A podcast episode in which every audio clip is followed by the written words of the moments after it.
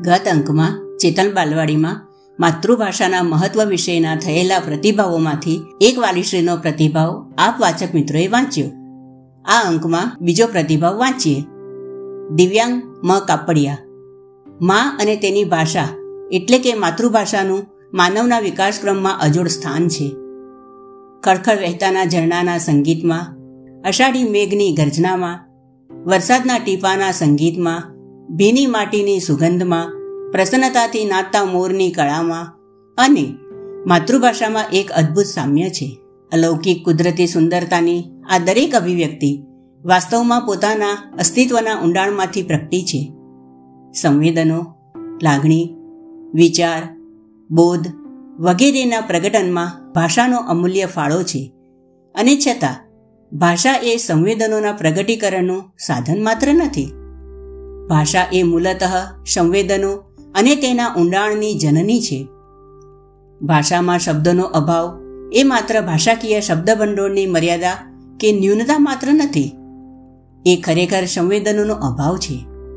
સાદા અર્થમાં, દરેક ભાષામાં માતાને અનુલક્ષીને શબ્દ છે અને ગાય જેવા પ્રાણીને લગતા શબ્દ છે. પરંતુ ગાય માતા શબ્દ આપણી ભાષામાં છે. શબ્દ અને સંવેદનોની આ અદ્ભુત ગૂંથણી એ ભાષાની વિશેષતા છે. જો વધુ સરળ કરીએ, તો માતૃભાષા એટલે માતાની સંવેદના, ગર્ભનાળની સંવેદના, અસ્તિત્વની સંવેદના. માતા જે રીતે અને જે અનુભવે છે, તે જ રીતે અને તે જ અનુભવવાની ક્ષમતા. ભાષા માત્ર જે તે સમાજના સંવેદનો જ નહીં, વિચારો, વલણો, સંસ્કૃતિ અને તત્વજ્ઞાનની વાહક છે. વિનોબાજી ખૂબ સુંદર રીતે કહે છે કે આપણી ભાષામાં ટુ ટીચ અને ટુ લર્ન આમ બે જુદા શબ્દો જ નથી.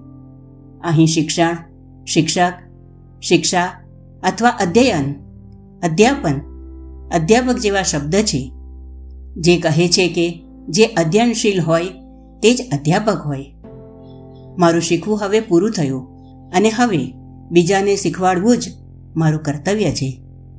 આ મર્યાદિત સમયથી ખૂબ જ આગળ વધેલ આ સંસ્કૃતિના શબ્દો દ્વારા તેના વિચારો અને વલણો અભિવ્યક્ત થયા છે. આચાર્ય એટલે જે આચરણ દ્વારા શીખવે તે નો અનુવાદ પ્રિન્સિપલ. વૈચારિક ઊંડાણ તો છોડી દઈએ, પણ પરકીય શબ્દો આપણી માતૃભાષાના શબ્દોના હેતુને પણ સાચા અર્થમાં પ્રગટ કરી શકતા નથી. રચનાત્મકતા, મૌલિકતા અને સર્જનાત્મકતા માટે માતૃભાષાનો કોઈ વિકલ્પ નથી.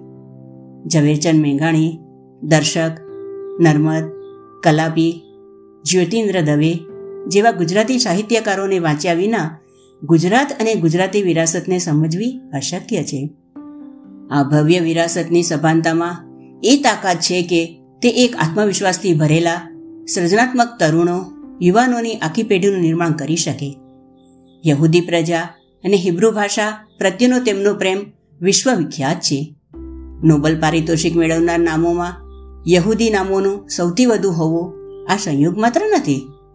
શિક્ષણ અને વ્યવહારમાં માતૃભાષામાં માં ને પ્રથમ સ્થાન આપવું એ વાસ્તવમાં જીવનને પ્રથમ સ્થાન આપ્યું ગણાશે. માં અને માતૃભાષાના ચરણોમાં સત્સહ વંદન. અસ્તુ.